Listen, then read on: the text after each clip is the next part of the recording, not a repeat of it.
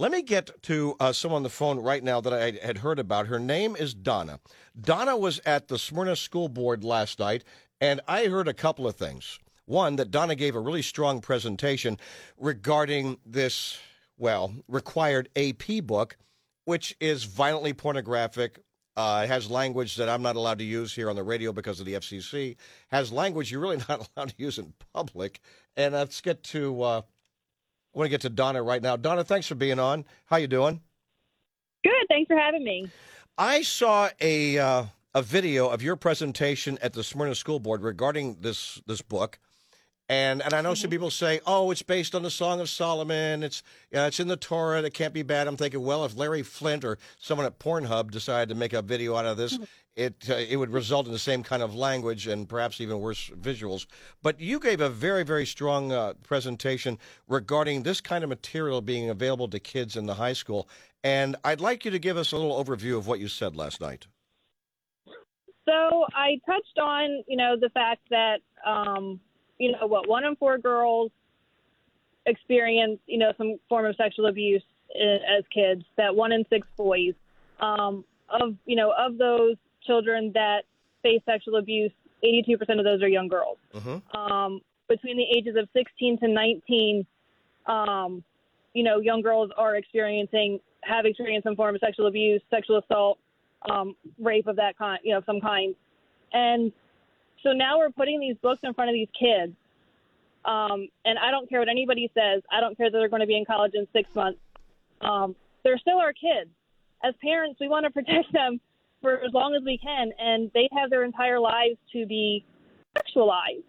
Um, so for the board to dismiss any parent's concern is it's disheartening. It's a disservice to the public that they're supposed to serve. It's a disservice to those kids um, between the ages of 16 to 19 that might be reading this stuff, that might have experienced any kind of abuse in their lives, that without any full disclosure of what they're reading, they're now forced to read this. And it's, it's not fair. It's not right. It's not fair. Um, and at the end of the day, these kids, they're, they're our kids. No, it's a Um, it's a very good point. I, I want you to know that I was on the board of SOAR, Survivors of Abuse and Recovery, for about eight years. And for three years, I was president of the board. And SOAR is an organization that provides the very specialized therapeutic counseling for the survivors of sexual abuse, regardless of their ability to pay. And we have found exactly what you're saying to be true when it comes to the number of girls, the number of boys who are sexually abused, raped, and other other abuses as well. And you're right regarding the number who are actually children. And could you imagine somebody in an AP course gets this book, and now it's uh, violently pornographic, all kinds of acts that you really don't want your kids to see, because you know you're a good parent and you don't pretend that they're ever so mature to be able to handle this kind of stuff. And what about those who experience this kind of abuse? And the word trigger is not just some sort of you know left wing imagination. It's actually really true, especially for people who are uh, the survivors of sexual abuse. So it's awesome that you presented this to the board. Now it's a school board meeting, so you talk for three minutes and they say thank you very much, go away. But but what was was there any other reaction? Uh, to your presentation to the school board uh, about this uh, very controversial book that's being presented by the the college board for AP students in the Smyrna School District.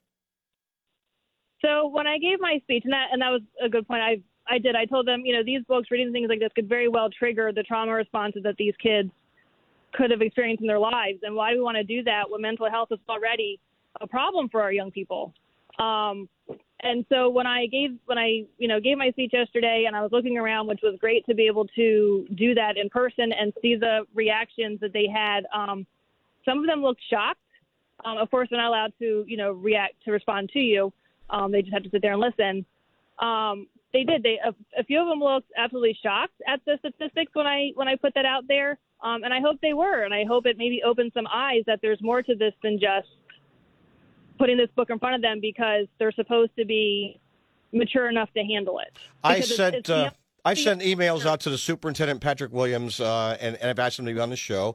And uh, I, I'm just going to presume he's choosing not to. He's he referred me to a public statement he made, but I made some very specific questions, and uh, they have nothing to do with this specifically. They're overall questions, like what authority, if any, does a superintendent have regarding materials uh, presented by the college board in AP classes? Uh, can they say we don't want to use these, use something else? What about the school board? Do they have any authority over this?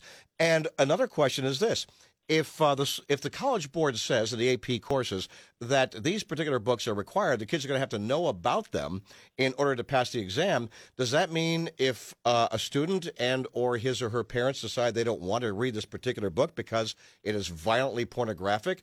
And they just don't want to be part of it. Is that going to be on the exam anyway? Those are questions that I have asked and have not yet been answered.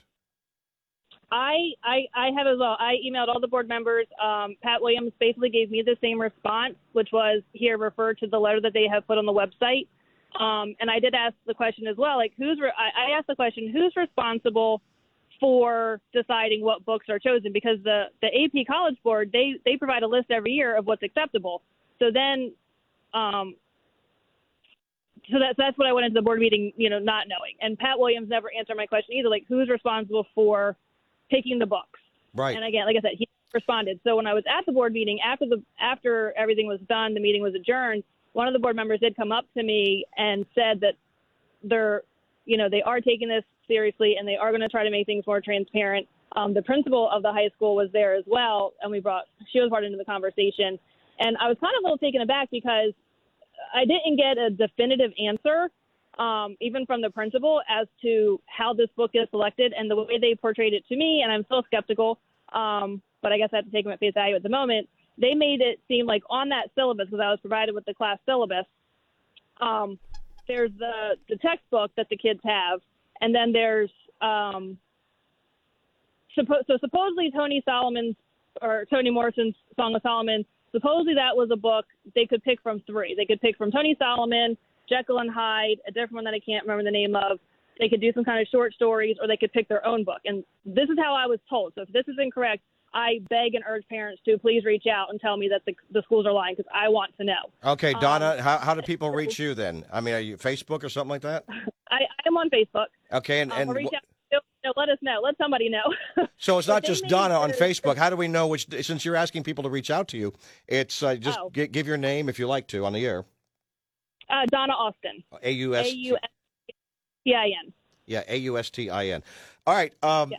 keep me informed. Keep keep us informed. I've heard, um, well, someone two people told me now that uh, reportedly a board member has resigned tearfully after last night's Yeah. meeting. Um, at the meeting last night, um, I can't. I don't remember his last name. Well, but, let's not um, say I- because I want to confirm it before we say the name. And if you know this individual, I'd like for him to reach out to me. I- yes, I was there, and a board member did resign. yeah, it tearfully Like- is uh, because of, and we don't know if it's because of all of this or uh, just a, just the accumulation of the controversy at the Smyrna schools over the last couple of years. But uh, I've been given the name, and I reached out to the individual, and I hope that we can get him on. All right, Donna, thank you very much. Stay on this, and I appreciate the call.